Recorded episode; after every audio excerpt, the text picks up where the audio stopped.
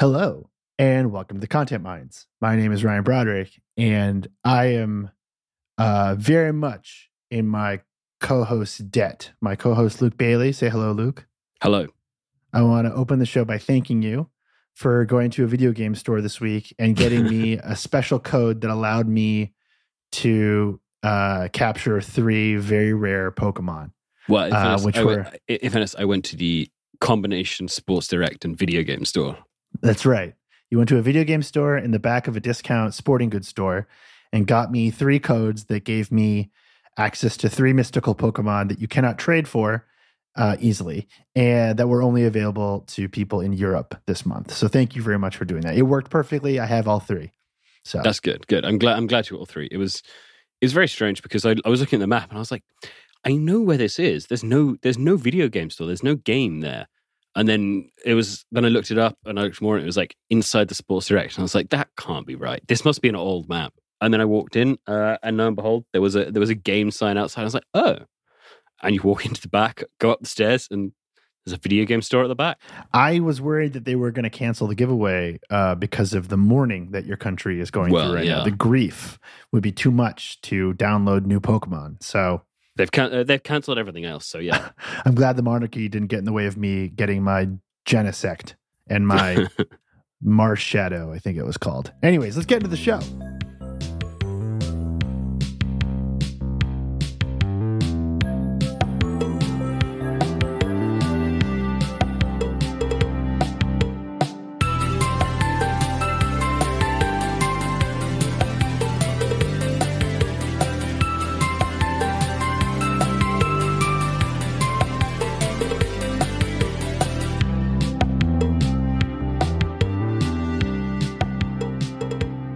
Welcome to the Content Mines. This week, we're going to mix things up a little bit because I, I feel like usually we start the show with like a, hey, Luke, how was the internet this week? Blah, blah, blah, blah, blah.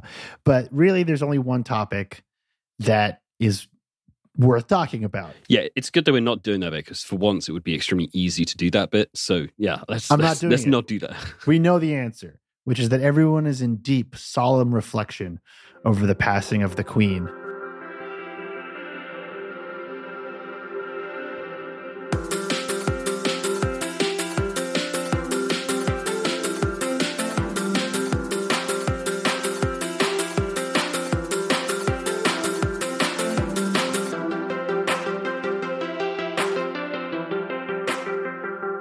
Things off, Luke, like how you feeling about having a king now? Fun. Seems okay. I mean, he doesn't. He seems like a complete asshole, but like, Like, cares? I, I just, oh god. I mean, all right. We're gonna have to start this with some disclaimers. Actually, we're gonna start this with two disclaimers. One is, it is sad that the Queen died. It is sad when anyone dies, and I feel sorry for anyone who feels personally affected. Yes. is No, it sad we're when we're gonna, we're gonna everyone dies? We're gonna get there. It is sad when the Queen dies. It what is about sad that anyone loses Laden? life. Is it sad when Stop. Osama bin Laden dies? I'm going to do the Jeremy Corbyn defense. It was a tragedy that he was not tried. I see. Okay. All right. But no, it's it's no, it's sad when anyone dies. It's sad for the family, and it's sad for anyone who felt like they knew her. And it's also sad from the point of view of like it's a collective symbol for the country. It would also be sad if I don't know we had to stop using the flag or something. Like it's a sim- it's a collective symbol for the country, and it's sad when that happens because it's a, it's a unifying thing. Fine. The second disclaimer is that republicanism is good and should happen, and the monarchy shouldn't exist.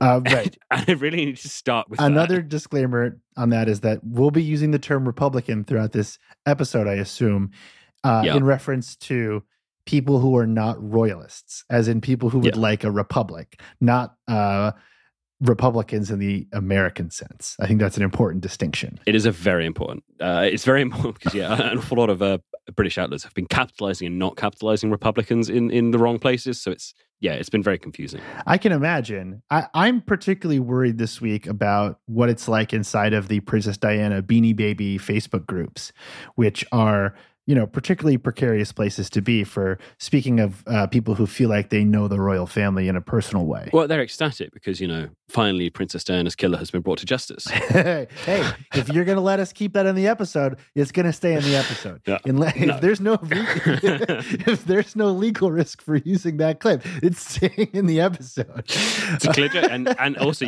also in the UK you can't label the dead. Is that true? Yeah. Oh man! All right, this episode is going to be really fun. yeah. No. hey, guess what, everybody? Yeah, no. Luke's off the chain this week. We got all kinds of crazy stuff he's going to say. yeah. just whenever I mention the word Charles, just Charles, just the next two minutes is just a, a beep. yeah, exactly.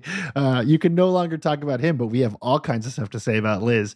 So, I Yeah. guess No, I mean, I, I, no, I just, I, I just want to make clear that at any point when we're talking about this, and I don't think that it is cuss and dried as it is an unalloyed, like because there's been a lot of like kind of insane things said about both the person of Elizabeth Windsor and the monarch itself.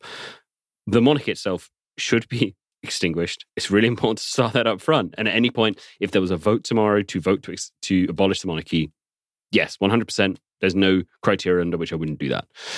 But at the same time, it is a lot more complicated than that, uh, which we'll get into.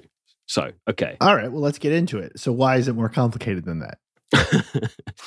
Basically, none of the process of what's happened this week has really caught me by surprise. We're starting with the heavy stuff, and then we've got some funny stuff to, to end with. But none of the things that happened this week have caught me by surprise, with the exception of how impossibly angry some Americans are at the Queen, which I have found absurd to the point of parody. Like, I don't Okay. get it.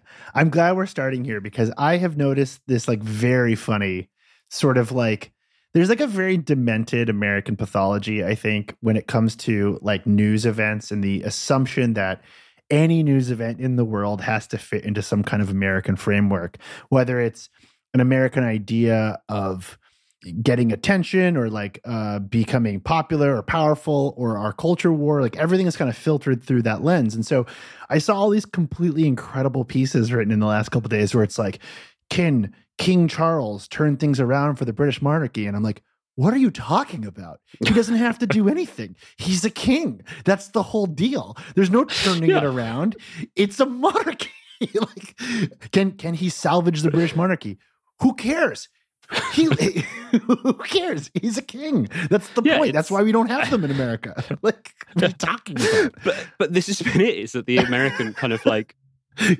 understanding of how of both how the British monarchy works and how the person like the idea of celebrating Elizabeth Windsor's death on the basis that she is part of the monarchy is insane because the entire point of a monarchy is just goes to the next person. right. Like it's it's not like you're, you're four people away from like a radical Marxist Leninist who is going to destroy the whole thing. It's like no, no, it's just the next guy. It's fine, and it is the next guy. There's like a load of guys in a row now. I saw a tweet about that where it was like it was like people talking about how like, you know, maybe this could be like the right moment for like more representation in the British monarchy. And I'm like, once again, what are you talking about? It's a monarchy. There's no representation. There's no salvaging it. There's there's no like idea of like fixing a PR crisis. Like they don't give a shit.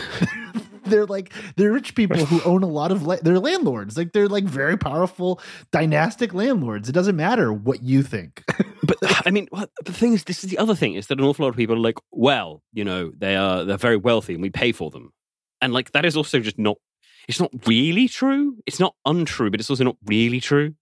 Like, okay, how the monarch's finances work are that at some point in the not that distant past, Britain, under the the, the not really rule, but certainly under the figurehead of the monarch, went and took all the wealth from as much of the world as it could. Like it went and did that, and it brought it all into the, all into Britain, and a bunch of it then belonged to the monarch. Uh, a small amount personally, but mostly through this organization, was known, it's known as the Crown Estate. The Crown Estate is worth it's I think it's it's believed to be in the region of like nineteen to twenty eight billion. I think there's some there's some doubt about the top end, but it's worth billions. Is the is the important point. However, the revenues from that all go straight to the British state.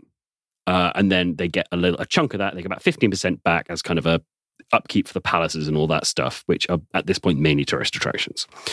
So when you kind of say like, well, it, it costs the UK money, it's like sure, but it's money that comes out of the stuff that they own. Oh, that's interesting. So they're kind of like it's essentially like that's re- okay. That's actually much straight. Like I knew it was weird, but that's actually much weirder than I thought. It's essentially like they're extremely rich and f- uh, assumingly very comfortable, and their entire family lineage will be, and they're sitting on an incredible amount of wealth. But that wealth is essentially like the Federal Reserve of the UK, and they get like money for owning it, essentially. Yeah, well, they make. I, think the number is uh, it's about, they make about four hundred million a year from this. But that 400 million is directly given to the British state. And then the British state give them about 15% of that back. It's a little bit higher at the moment because they're renovating Buckingham Palace, but as a baseline, it's about 15%. So the idea that we like give them money for stuff is not it's not really true. So this furthers my idea that like at a certain level of dynastic wealth, you just become like a Tamagotchi. Like people are just waiting to see like how you breed and what happens when you die. Right, exactly. It's like a it's like a big complicated soap is essentially what it is, but it's got a some additional symbolism within it. But that's why all of this stuff, where it's there's an awful lot of complaints about like, wow, the British monarchy have so much money and they're doing all this stuff, and it's like, well, sure, like maybe we should expropriate all of the monarchy's wealth, but that's not really going to solve anything. It's what 30 billion that runs the NHS for like five weeks, maybe. like, cool. so, what does abolishing the monarchy do? Uh, what does it accomplish? Well, the number one thing is that theoretically, the monarchy is a backstop, a, a, a political backstop that can never be used. So it's happened a few times that kind of like it's driven to it is, people have like driven up to the cliff of the monarch will have to get involved. The most recent one being Boris Johnson, like three years ago. No, less than that actually. Two. This was ago. a this was a big like like neoliberal fan fiction point during Brexit, which was the idea that yeah. don't worry, the Queen will stop it. right, but the, the problem is is the the reason that the Queen has been broadly popular is a longevity and b the fact that she has remained conspicuously politically neutral. Like she has never come out for or against Brexit. Uh, there was some reporting initially that she was for Brexit, but it was somewhat debunked, and they kind of got very mad about it. The point is that she never came out on either side because if she came out and said Brexit's good actually or Brexit's bad actually, she immediately loses the the the following of half the country. At which point the existence of the monarchy itself is in jeopardy. So, like, it's that thing of she has theoretical power that can never be used or she will immediately be removed from power. So it's it's that thing of like it's it's it's a gun that can never be fired. I mean, what's weird is when you're talking about all this stuff, the monarchy has less literal power, let's say, less literal impact and power and influence than the Supreme Court in the US, which is also a unelected lifetime position that no, has much more say. But it's an way? unelected lifetime position that is put in place by elected representatives. Like true. in part, when you vote for a president and you vote for a senate and you vote for the, for Congress, you are selecting a group of people who would choose the next Supreme Court if vacancy if it comes up. And I was thinking about this because the other thing that made it very weird when Americans was talking about this is the idea that they seem to think that the Queen was in control somehow and the monarchy like had a constitutional role, which it doesn't really. Like it has a theoretical role that doesn't really exist.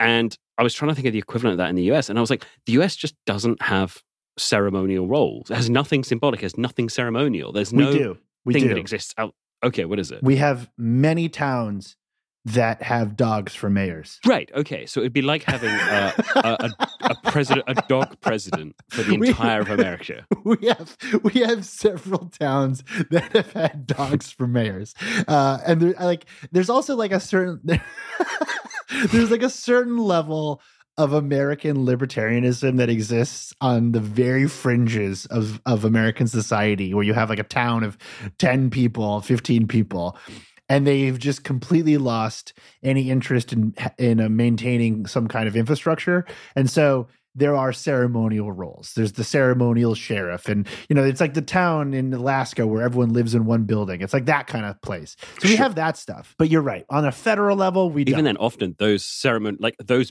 dogs for mayors are still elected. That's true. We do like we them. have many of our cities have multiple mayors. Like we have they're, they're, like varying they're varying degrees of ceremonial and uh, official. That's true. Like if I, you go to bristol bristol has a lord mayor it has a, a city mayor it has a metro area mayor and there's another mayor as well that i can't remember but it's like four mayors. I've i remember seeing stuff about that not in bristol specifically but in general and being extremely confused why there were multiple yeah. mayors from multiple yeah. So i do think that the a, a missing piece of context for americans is that the uk holds the very fabric of its society together by giving extremely wealthy, in theory, people very bullshit ceremonial roles that have to do with drama from like a thousand years ago. Yeah, I mean, well, I mean, really, this it, the drama is from well over two thousand years ago. But sure, you know, right? Which I think actually probably would make America a better uh, functioning society if we gave people more useless ceremonial titles to keep them from going crazy Well, and I mean, trying to mean, the- overthrow the government. I mean, part of the reason that you have a monarchy, like the reason you have constitutional monarchies, where you have a monarch who is separate to the to the, the main like body of parliament, is that you have someone to do the sentimental stuff. This is actually Clement Attlee point. You have someone to do the sentimental stuff, and therefore people don't get so emotionally tied into their political leaders. So, for example, yeah, you have the monarch, and everyone ties their emotions to that, and then they can vote for a politician who'd actually be like competent, and they don't get all like het up about it. And you could see this a similar thing happens in Ireland. Do you know the Irish president, the guy with the the small guy with the big dog? so there's the leprechaun guy, and then there's also the Taoiseach, and they're different roles, correct? Right. We're talking Yeah. the leprechaun guy, Michael D. Higgins, who, yeah, Yeah. He's, he's a small guy and he's a poet and he's a big dog. And everyone votes him and he's like a good lad. And he's the guy who, you know, when they give out medals, when foreign diplomats come, they go and see him. And then they go and have the complicated political conversation with the Taoiseach. So that is like kind of makes sense, but both of them are elected roles. Whereas the US doesn't really have anyone like that, which means the entirety of like US emotion is put on the presidency, which is a flaw. That is honestly tr- very true and very interesting, and something I hadn't really thought about, which is that we don't have just like, th- you know, I guess the vice president is the closest thing to that, but it's still not that. Actually, Joe Biden during the Obama presidency was kind of Yeah. seen as like dude in chief. you know, he was Yeah, yeah, like yeah. the guy. He, was, the just guy like just hanging the out. spirit of the country. Yeah, yeah. Exactly. And and we that only happens every once in a while. Like it's not every vice president that just goes like I'm hanging out for the next 4 years. And I think without that though you do you're right, we lose a pressure valve. We lose an ability to kind of have a mascot. And so we expect the president to be both mascot and lord and commander, which is just not a good situation to be in. Right. What you want is you want to elect a tedious person who has a good grasp of policy as a president and then elect The Rock. Like- I think I think that's exactly And the that's- Rock, yeah, and the Rock's the guy. He he hands out the medals to the troops. He goes and meets other prime ministers, and you're like, yeah, awesome. The Rock's doing stuff, and then behind him is a tedious person who is really into spreadsheets doing the job. So, okay, what what do you think is the from what you've seen from like the the content economy, the take economy? What do you think is like the dumbest American take on the Queen's passing that you've seen? I mean, the dumbest the dumbest American take, I think, is the idea that the person of Elizabeth Windsor was in cahoots with, I don't know, Harold Wilson to fight decolonialism in Africa, which is, I mean, it's wrong for two reasons. One is that a the Queen was not doing that; she did not have the power to do that. But at the same time, she was a figurehead for it, and as a result, if people feel like a strong sense of em- emotion towards her because their country, their grandparents, their family, and stuff were affected by it, like that's completely valid, obviously. But the idea that the person Elizabeth Windsor was involved in it is extremely funny because that's not what happened. And it also, and I think this is really important, it removes responsibility from the British people who democratically elected a government that maintained a policy of colonialism. That is the people who are at fault for it. It is British people who did this deliberately, democratically, not a magical person in a big hat. I mean, there you have lots of magical people in big hats, but yeah, you're right. We do. We do. We have we have we have an unnecessary number of magic hats. I do think the the intersection of American culture war and British monarchy is extremely interesting. You know, the the the Meghan Markle stuff over the last couple Yeah. of years is extremely interesting. The British tabloid uh, system being unable to kind of handle or or being able to handle it in the way that they handle it, right? Like that's all very interesting to me. And I also feel like there is this expectation from Americans watching abroad that something new should happen now. And and and I think Americans are like this with every global news story, but it's particularly funny when it happens with Americans watching what happens in the UK because I remember this with Brexit where the Brexit vote happens and all of my friends and family are like, "Well, they're out of the EU now." And I was like, "No, no, they won't be for many years." Uh, Yeah. in fact, it, it ended up taking the better part of five years to actually Brexit. And that was just like not a concept. Like Americans could not wrap their heads around the idea that something massive could happen in society and then not immediately happen. Yeah, it's it is it is crazy. So the idea that like the queen dies You you see uh, you see the content economy turn on in the U.S. and it's like, what will this mean for the global stage? And it's like nothing. It'll mean literally nothing because nothing actually has changed. There's there is a fundamental misunderstanding of the idea of a monarchy and what it means. Although, I mean, it also throws up other interesting things. Like, I do think that one of the reasons, for example, that our prime ministers change, because I mean, you say this, you get elect a new president on what November 8th 9th around that like first week of November. And then they don't take power for another 3 months. Whereas in the UK it's the next day. Oh yeah that's true. Which is it changes over like within an hour because the continuity is given by the, the monarch. So you flip the the, pre, the prime minister really quickly.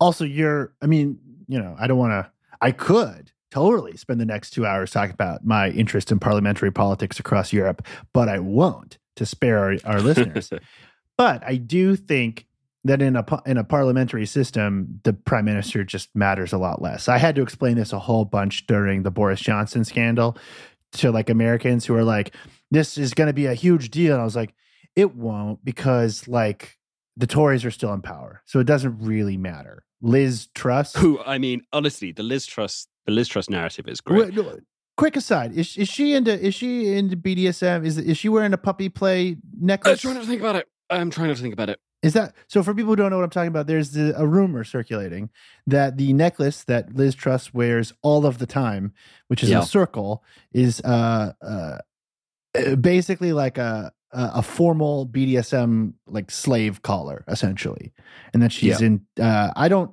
need to know, and it's not my business. But uh, it is curious that that has come up, and yeah. maybe that's what killed the queen. We're not going to kink shame the, the no, prime minister. I have plenty of other things to shame Liz Truss and the Tory party about than her weird kink. But I do wonder if the the queen found out and died because she was so upset about it. I mean, the Liz Truss narrative is that when she was like an 18 year old, uh, she was a like very firm Republican. Eventually became a Tory. Eventually met the Queen, and a day later the Queen died, which is bleak. It's great. It's perfect. She was like, "Hey, Liz, this is what my necklace means." Uh, yes. All right, I have written down the seven daftest things that Britain has done in the last uh, what six days, five days. Okay, so hold on before we uh, just uh, set the stage for the Americans listening. If you have been completely under a rock, you've missed all this. There's a whole lot of ceremonial stuff that happens after a monarch dies. This is not the ceremonial stuff. Oh, what is this? The ceremonial stuff is all ridiculous, but that's just pageantry. Fine. You're not talking about the Stone of Destiny or whatever. No, I'm not talking about the Stone of Destiny. Like, there's a big stone and people sit on it. It's fun, it, and, and, it's magic, and it makes them the, the, monarch. That's a perfectly normal way to run a monarchy. Like, from a monarchical perspective, that is that is like the most normal bit of it. Yes, there's a magic rock. Though, okay. okay. Though I have, I have really, I have really enjoyed the number of Scottish people who have repeatedly called the stone English or British, which the Scottish people who spent like, what do I mean, 400, 500 years attempting to get it back to Scotland because it's a Scottish stone that was stolen by the English. Uh, and then they returned it into a stone of British monarchs, and then the Scottish eventually got it back. And now, for the uh, the coronation, it will end up going back to um, England for the king to be crowned. But an awful lot of Americans are like, I can't believe the English have this stupid tradition. It's like, no, no, no, no, no. It's more complicated than that. So I, I, I kiss the magic stone that's in, in Ireland. I kiss the Blarney stone. You know, it's that's it's a different good. magic stone. I think every country should have a magic stone. I don't think I don't think America has a magic stone though. We have uh, no, we have big so. balls of yarn, but I don't know if we have like a stone. All right, so what are the what are the seven daftest things? These are the the, the, the seven most ridiculous things that have happened that British people have done in, in the last seven days, or the last five days, six days. Number seven, I think, is the websites, which have been all over the shop. Say more. What do you mean? Well, basically, every single website has decided that it needs to, and this is not news websites where it makes sense to do kind of memorial things like we did. Uh, this is, for example, Ann Summers, the popular lingerie shop. yeah. Put a nice thing at the top of the site saying, hey, we're sorry about the Queen. And every website's done it to a to a kind of amazing extent. I've really enjoyed that. I really liked the CrossFit UK one that they put on Instagram, yep. which was a certain uh, special workout for the Queen. I I feel bad for you guys because you weren't able to watch the Nintendo Direct live because Nintendo UK didn't stream it. They just put it up on YouTube, which I think is really funny in fairness, then it did turn out the name of the Zelda game was Tears of the Kingdom, which is on the nose. That might that might explain maybe why. Yeah. okay, what's number six? All right. Number six uh, is one of my favorites because the way that they do these things always makes it, it always causes so many more problems than it needs to. Uh, which is they started in some cities to change the numbers and names on the front of buses when they were digital to show memorial messages for the Queen or like a crown instead of a number, which is tricky when you're trying to get a bus because they were changing the name of where it's going to say RIP Queen or a similar message. What? Now, often they in, they they had it like rotating, so it'd show RIP the Queen for three seconds, name of the place is going for three seconds, RIP the Queen for three seconds, name of the place is going. But as a just taking something where you could technically correctly put a message to say RIP the Queen, but also just destroy the entire point of that location. That's pretty high on the list for me. So wait, so like you'd be like looking at a bus and where it would normally say the number of the bus, like the 106. Like I would I would get the 106 from Finsbury Park to Stoke Newington every day.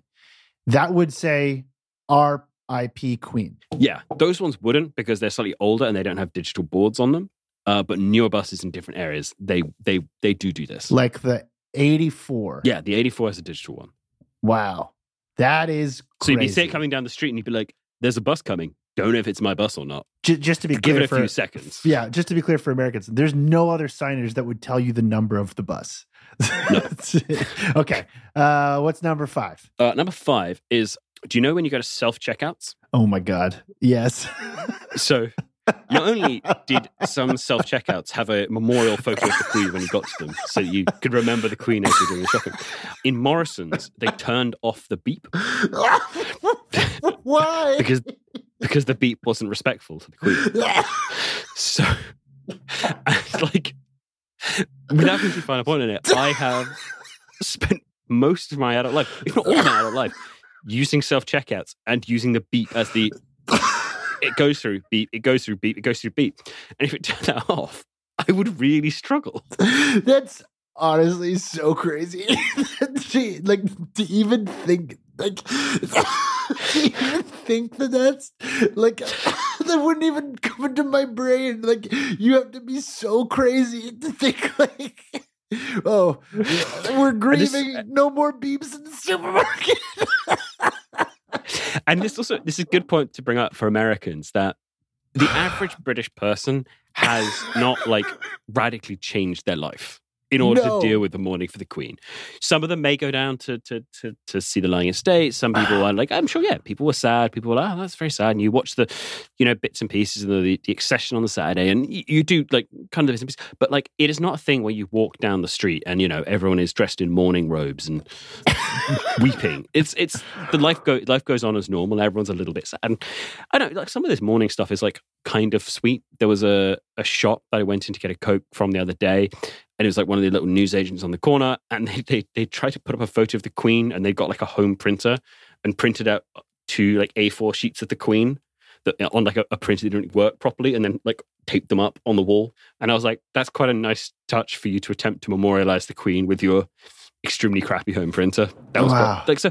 You know, it's not like it's a an entirely horrible thing, but broadly speaking, life goes on as normal, which is why changing things like this feels completely absurd. It is not the UK that is mourning; it is corporate corporations that are really struggling. So, number four on the list, yeah. which is a really strong one. A holiday park has taken a bunch of people hostage. What? right. So, Where is it like Park. they can't leave yeah. till when? How? What? What? What? so, Center Parcs, which is a holiday, I don't know the best to describe it. It's like a holiday camp. It has a series of holiday camps uh, where you go and you stay in usually self catering uh, rooms or lodges. Uh, then they have like a couple of restaurants in the area, but it's broadly like just a nice place in the the woods or somewhere nice where you go and you spend your time on a holiday. They decreed on, I think, I think it was yesterday. Uh, so Monday uh, for people people listening to this, or Tuesday maybe I can't actually remember. They decreed that their staff would be given the day off, so they would therefore be closing the holiday camps. Uh, that means that if you have booked over the, you know, if you've booked over next Monday when the funeral was, which is when they're closing it, uh, you have to leave the holiday camp. So you're being forced to be kicked out. And everyone was like, sorry, uh, we've paid for this. This is our holiday. Could you not kick us out? And they're like, all right, fine, fine, fine. You can you can stay, but nothing will be open and you're not allowed to leave your rooms. At which point everyone's like, sorry, are you taking us hostage in the holiday camp? That's so crazy. Uh, and they have eventually decided that actually people ha- can stay in the villages. They're allowed out of their rooms, but the restaurants will be closed. But exactly how a company gets in that itself in that position is, I mean, it's great. I have I have a lot of questions, but I want to wait till I hear number one to ask them. Okay. So what is number what what are we at? We got what's number three? That was okay. Number three is that about uh, what was it? When was the the uh, Diamond Jubilee? It would have been. Was it Diamond? Was it Platinum Jubilee? I can't remember. The Jubilee that was in that was a few months ago. oh, okay. Yeah, the the Queen made a brief video with Paddington Bear. Oh god, all the I yeah, the Paddington stuff, right? Right. Previously to this, like there has been no particular link of the Queen with Paddington, but it was a nice, fun video that we're told she mainly did because her great grandchildren love Paddington, and they were like, "Oh my god, it's our great granny with Paddington! Isn't that nice?" Because they're like, I don't know, five and six and stuff, and it's like, cool, that's it's a nice thing to do, uh, and it was a fun video that everyone enjoyed. But now everyone's like, "Oh, the Queen is is Paddington. The two of them are inseparable, and everything involved with the Queen must be Paddington related." So Uh, people keep leaving Paddington bears all over the place for reasons that aren't clear. They also, because part of the joke in the sketch is a plastic sandwich bag, which has a sandwich in it, a marmalade sandwich, as is traditional for Paddington, but it's kind of the joke of the sketch, which means that people keep leaving marmalade sandwiches at all the memorials. So all the memorials are covered in marmalade sandwiches, which is bad because obviously they rot in a way that flowers don't. That's so funny. Yeah. like large chunks of, of, of London's royal parks are now covered in rotting marmalade sandwiches. I uh I saw a tweet. It was like a picture of Paddington taking the Queen to heaven, and one of the comments underneath it was like, "Does Paddington normally take dead people to heaven?" Is it British? Is it British Reaper? yeah, is is Paddington the one that greets you on the other side to take you to heaven? Uh, actually, I mean, traditionally, actually, um, Paddington is buried alive with the Queen, uh, with the monarch, so that they can, they, uh, yeah, I was very relieved to find out that they were not going to destroy the corgis like they did that llama a couple months ago, uh, and and bury the corgis alive with her or something, because that seemed like it could happen. yeah, they're instead being given to Prince Andrew, so they've really lucked out there. The uh, well, we'll wait for him to die, and then we can talk about how we feel about that. Cool. One more thing with the Paddington thing, Okay, which okay. is that it turns out that the copyright for Paddington, the licensing for Paddington Bear toys, uh, is owned by Jeremy Clarkson. What, like the Top Gear guy? Yeah. Who I I always get him confused with Jeremy Corbyn just by name only. It's just very close. Sure. So wait, the Top Gear guy owns the the, the owns Paddington. Yeah, his parents apparently made the first ever Paddingtons for him and his sister. Uh, and as a result, they have like, they own the licensing or they have rights. I don't know exactly how it works, but broadly speaking, for some reason, whenever you buy a Paddington bear to give to the Queen, somehow Jeremy Clarkson makes money. That's incredibly funny. That Jeremy Yeah. Clarkson is like cashing in on people dying and giving Paddingtons to the Queen uh, or whatever. Okay, what's number two? Number two. Number two is one that is not fun but needs to be mentioned, which is that the vast quantity of stuff that has been cancelled as a result of the Queen's funeral, which is stuff like food banks are closed on that day, people's operations are being cancelled, and just a whole host of other really essential stuff that is being cancelled on that day because everyone needs to have a bank holiday, which we didn't need to have in order to go to this funeral or watch this funeral, whatever it is. I saw this. So I saw that Heathrow is shutting down flights. I saw like cancer screening stuff is being shut down. Yep. It's very annoying. Although I di- I think this is sort of like a fault of maybe the way I'm seeing uh, this through Twitter is that like I did not realize that it was for a bank holiday. Yeah. So I thought that stuff was just shutting down. But that makes more sense that it's for no, a it, it is a ba- it is a bank holiday, but at the same time, like uh, the way that British law works is that the king, God, it's, it's still weird. I will say that it's still weird to say. The king, uh, as one of his first acts, decreed that there would be a bank holiday on his mother's funeral day, and then they announced the funeral day as the Monday, which. But the thing is, it's the way that the law works is that it's not a, technically a statutory bank holiday. So there's no right or no requirement for people to give people that day off. Like no, there's no, yeah, it's just not a legal thing. Um, it's just a, a bank holiday, a non-statutory bank holiday. But as a result, like a lot of places that do give it seem to be relatively essential things. And like on the one hand, I'm very on the very pro, like, hey, workers should get days off. On the other hand, it feels like a really bad way to do it on such short notice that ultimately just a bunch of people are going to suffer as a result. So that's the non-fun one of these. I see. I see. That's still very bad and confusing. okay, I, I have a question, but I want to wait. So what's the number one? What's number one? Number one is the queue. What? I don't Like- know if you've seen this. Like people getting in line? Yeah. So the Queen is now lying in state in Westminster Hall. And if you would like to file past the Queen for around a minute, uh, you can go and queue up to do so. Now, there is something very British about the fact that ultimately our ultimate expression of mourning is that everyone stands in a queue. But this queue at the moment is closing in on being five miles long Oh my God. and it is estimated to take roughly 30 hours to line up in. So if you want to go and see the Queen lying in state, you will be waiting there for a day, a full day.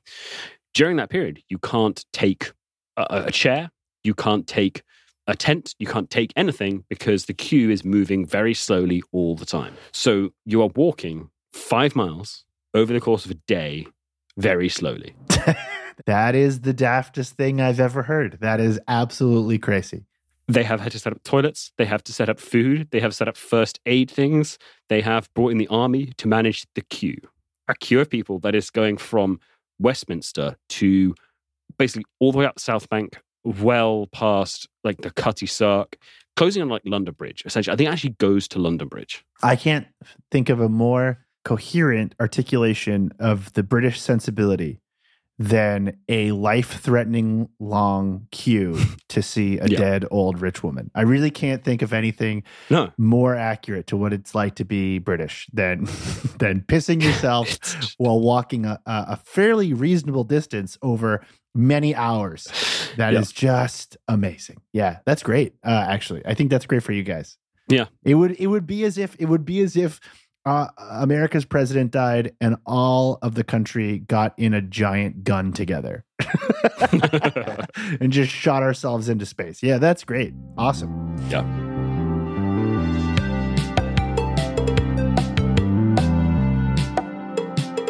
Someone said it was very Douglas Adams, which it yeah it is just Very. Douglas Adams. All right, I have a question. I have a right, question. me. damn it! Who is this for? Like who? Okay, so say okay. I, I, I'm like imagine me. I'm a I'm a 55 year old British man. I'm gonna say my name is Ian. Let's okay. So I, I've woken up as a man named Ian, and uh, maybe I'm like a gardener or uh, an accountant. I don't know. I have a shed Sure. that I spend a lot of time in doing various Yeah. hobbies. I make a sign, you know, God save the Queen or whatever, whatever King. people. Yeah, no, but like to say goodbye to the Queen. So I say like, No, no, you say king now. but how would I say go? I make a sign that says like I love the Queen or whatever, and I hang it from Sure. my window. Who am I doing that for? Like, is that for my neighbors? Is that for the Queen in heaven? Do I believe in that? Is that what this is, or is this like, like who am I? Maybe this is an extremely American way of thinking about this, but like, who am I doing this for? What you're doing it like everyone does everything to signal to other members of your in group that you also love the queen and to signal to members of the out group that you are superior to them. I see. Okay, so like, so for, it's it's kind of like it's like when the Republicans do like all the 9/11 tweets like this weekend. They're not really doing it for like the people who lost someone 9/11. They're doing it to like it's like a na- it's like an expression of nationalism. Yeah, I mean, it is and it isn't. Like, what I wouldn't want to do is imply that people, that there weren't people, and there are many people who are genuinely very sad about the Queen dying, um, and generally very, genuinely very moved and upset by it, which is, you know, it's fine. Like, you know, I'm not going to police anyone's feelings about things. But at the same time, yeah, like some of those people are, are going to, yeah, be very sad about it and doing a lot of mourning as a result. And then some people are not going to care, which is probably, um, I don't want to say majority of people, but it's certainly a decent number of people are going to be like, it's sad the Queen died. This doesn't really affect my life. And I, I would also say that this is dramatically, uh, it's a very heavy generational split on this. Like it is, you know, it's almost a, it's basically a 45 degree line down from 75 year old plus who are very, very sad about this to the 18 to 24 year olds who are not all that bothered. Well, it's funny. I was reflecting on like celebrities that I have been upset have died, and there's a few. But most of those celebrities were celebrities that died that I felt like shouldn't have died when they died. Like they should have been around longer. And it's like sad. For instance, actually, it's very sad that Anthony Bourdain wasn't alive to see the Queen die. I feel like that's like a real tragedy. I think he would have been great to to to to follow Yeah. on the day she died. But the idea of like becoming very emotional about a 96 year old woman who died, I mean, she's a part of pop culture in a way, but not in the way that like it's not like I'm waiting for more great content to come from her. You know what I mean? it's not like I feel like she had one more good album or TV show in her. No, but, but you, you also but you also have to think of it from the other way, which is like she has been queen for such an astonishing amount of time. Like when she became queen, it would have been who would have been president? It would have been Truman, I think, oh wow, which is ludicrous. that is crazy. Yeah, no, uh, yeah, it would have been Truman. Yeah, because Eisenhower was after him. Yeah, so she, yeah, she would have been queen when, when when Truman was queen. And the only the only president she never met was LBJ. That's that's the only one she didn't meet. Yeah, she met all the others. She never met LBJ. Why? It just, it just never happened. Oh, I thought there was No, maybe she- some sort of drama there. Okay, No, there's no drama. It just just never happened. But um, yeah, and, and I think you can say, oh, it's sad because like you know Anton Bourdain, didn't produce more content, and I do think that there is a to be clear, Different- I'm not comparing the Queen to Bourdain. no, no, It's just the like, you know, it- it's just the idea of mourning a person who, as you said, is sort of more of a mascot figure than like a a creative force or or even or even like an elected politician. She's just like someone who's there. No, but it's a symbol of you know it, it does still operate as a symbol of unity and a symbol of, of of community, even if she was never part of that community.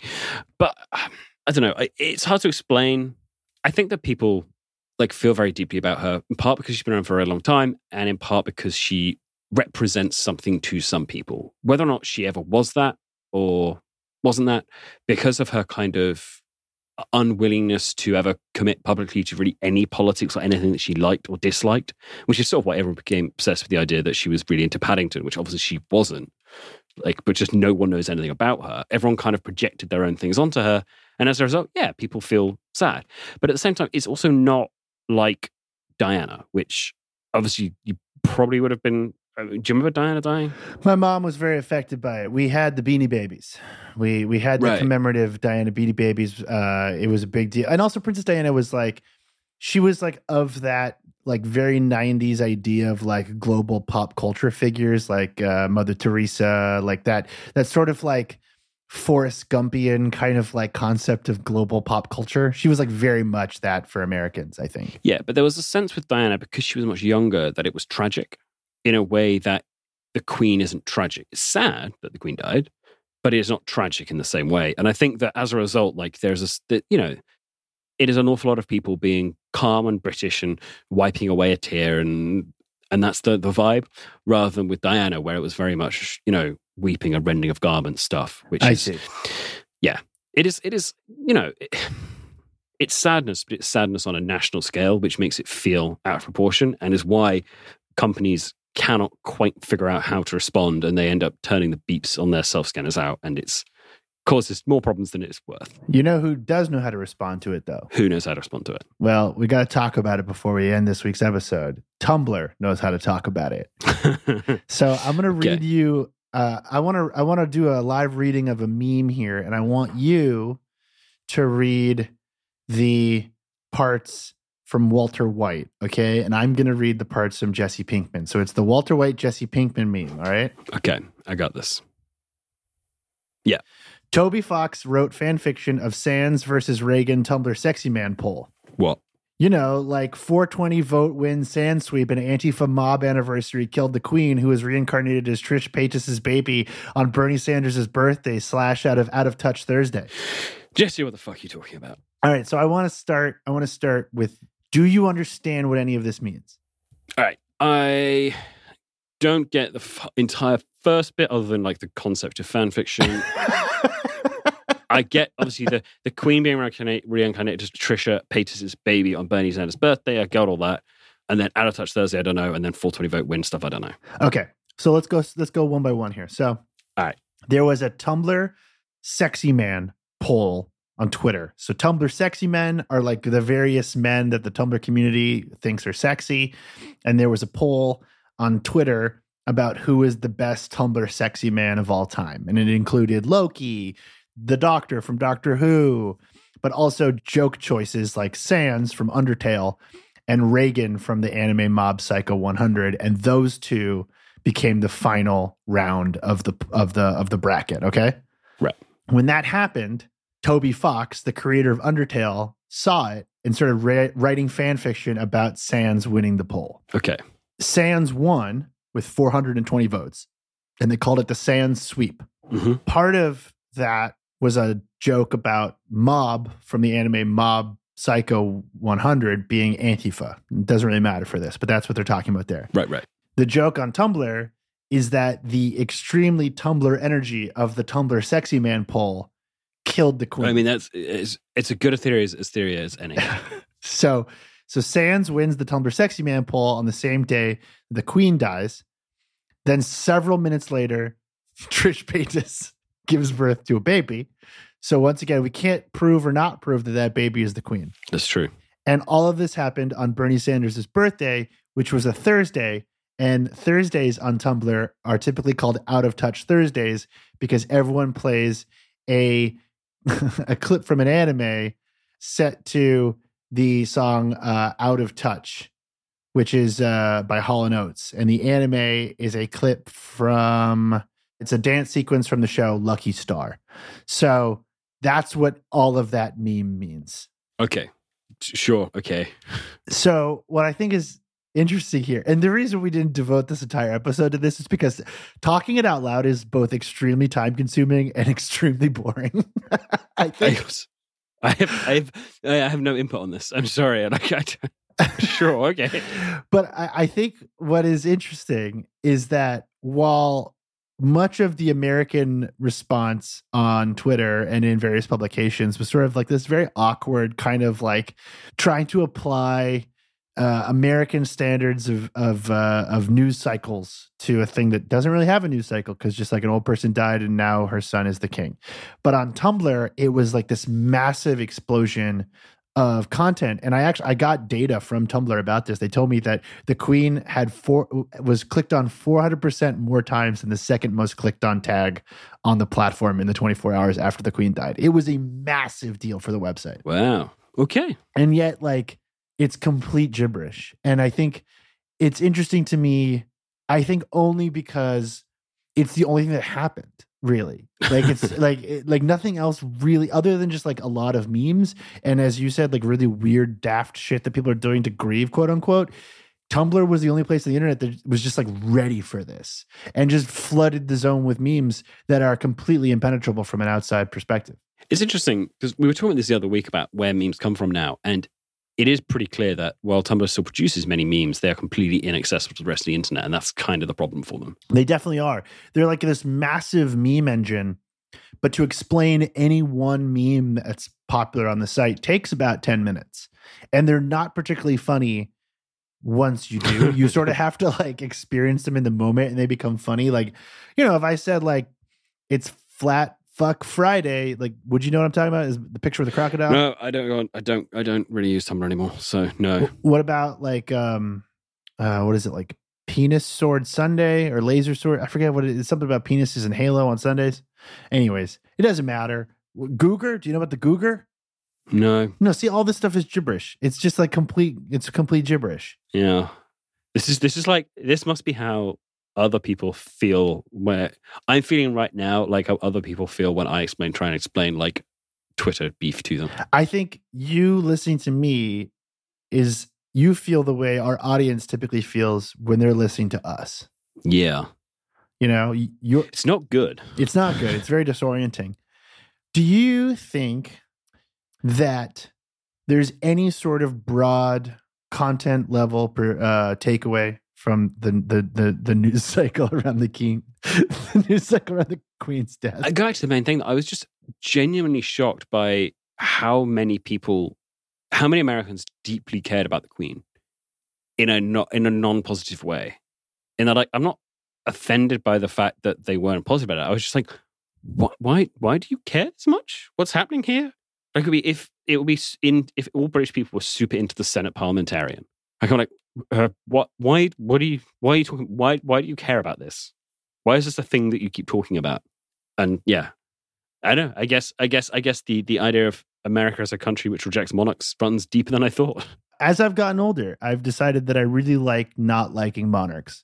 Uh, I've been able to apply that pretty consistently to my dislike of Elon Musk. Actually, it helps me uh, win a bunch of arguments, especially with like Republican men who love Elon Musk, like uh, you know older guys that my dad hangs out with. I just shut down the whole argument when I'm like, I'm an American. I don't believe in kings. If we can't find him with uh, the SE- the SEC, like he's a king. You know, I didn't vote for him. He's got too much money. Take it away. That's interesting. You know, uh, I, I think uh, being an anti-monarchist is pretty cool. Uh, as I've gotten older, I'm like, I like that Which idea. is fun, but you don't have a monarch, right? But I mean, I'm an anti-monarch in the sense that like no one should. right? But you're, that, you're not anti-oligarch. That's a different thing. Oh, I'm also anti-oligarch. Yeah, no, I think just like people have too much money, we got to take it away. I think the best place to end this though is a tweet that I saw that I would like your perspective on. All right. Uh, it's uh, it's a tweet from a user named Aaron R. Hanlon, who uh, is an American who I think is living in the UK or has lived in the UK. Uh, lives in Maine and Cambridge, uh, Maine, USA, and Cambridge, UK. So they split. He splits his time, Yeah. and he tweeted. I think Americans significantly underestimate how much the ordinary British person hates Americans. It can be self deceptive because Americans are like, ooh, what a cute accent. What an adorable monarch.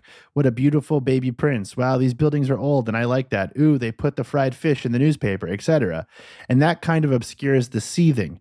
It's hard to appreciate this until you've been exposed to the really elaborate stuff, like sitting alone in a ramen place in Bedburnsea, listening to an English Bermondsey. guy, Bermondsey, listening to an English guy who's holding the chopsticks one inch from the tip, like tweezers, wondering aloud if Americans can use chopsticks. Well, I mean, we've been through the idea that you know the UK can't really do Chinese food. Well, actually, no, the UK does okay Chinese food, but it's the point is this is absolutely true, and it's also a deep. It is a power thing, like it is a a, a power hierarchy, in that Americans deeply underestimate how much the ordinary British person hates Americans. Absolutely true, because Americans are like the dominant culture, but it's the same thing as like British people dramatically underestimate how much the Welsh hate hate English people. Oh yeah, they definitely do. The Welsh absolutely hate. And for a long time, I thought the Welsh, we can't want them. They're fine. They're good lads. They're no Americans. We hate the Americans. The Americans, I assume, hate us as a result. But the Americans don't really care about the British. Well, the British don't really care about the Welsh, but the Welsh hate us. So I sorry, I, keep saying British interchangeably, and I should be saying English. But it's that it's that exact same. It's the same hierarchy of like, if you're the powerful country, you think that we get along fine. If you're the less powerful country, you assume that the powerful country must hate you. In reality, the, the powerful country is just like, I don't think about you. I think the seething from the British towards the Americans is a little bit to do with the idea that the Americans are the cultural dominant force, and the and the English feel a bit like maybe they still should be. Yeah, I mean, tell that to all of the British actors to keep winning, winning Oscars. okay, all right, all right, all right. I mean, there's like that joke where it's like you make fun of a British person's food, and they just like send you a headline of a school shooting. It's like, all right, it's not I quite mean- the I same. mean- level. All right. I mean, what is the Emmys was last night, and it was it was won by Succession, which is written by a British guy starring Okay, a Scottish all guy. All right. All right. All right. All right. All right. Come on, Come speak, on. spe- speaking of content, have you consumed any content to stay sane this week?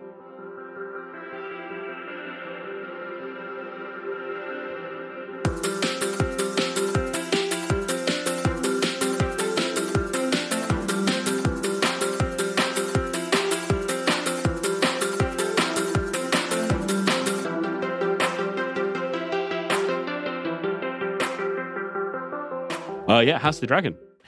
Uh, yeah, I, I would like to talk about House of the Dragon as well. Although I would also like to talk about a British show that I've been watching. All right, I'm going to talk about a YouTube series as well. Then What are you going to talk about? I'm going to talk about jet lag. What's jet lag?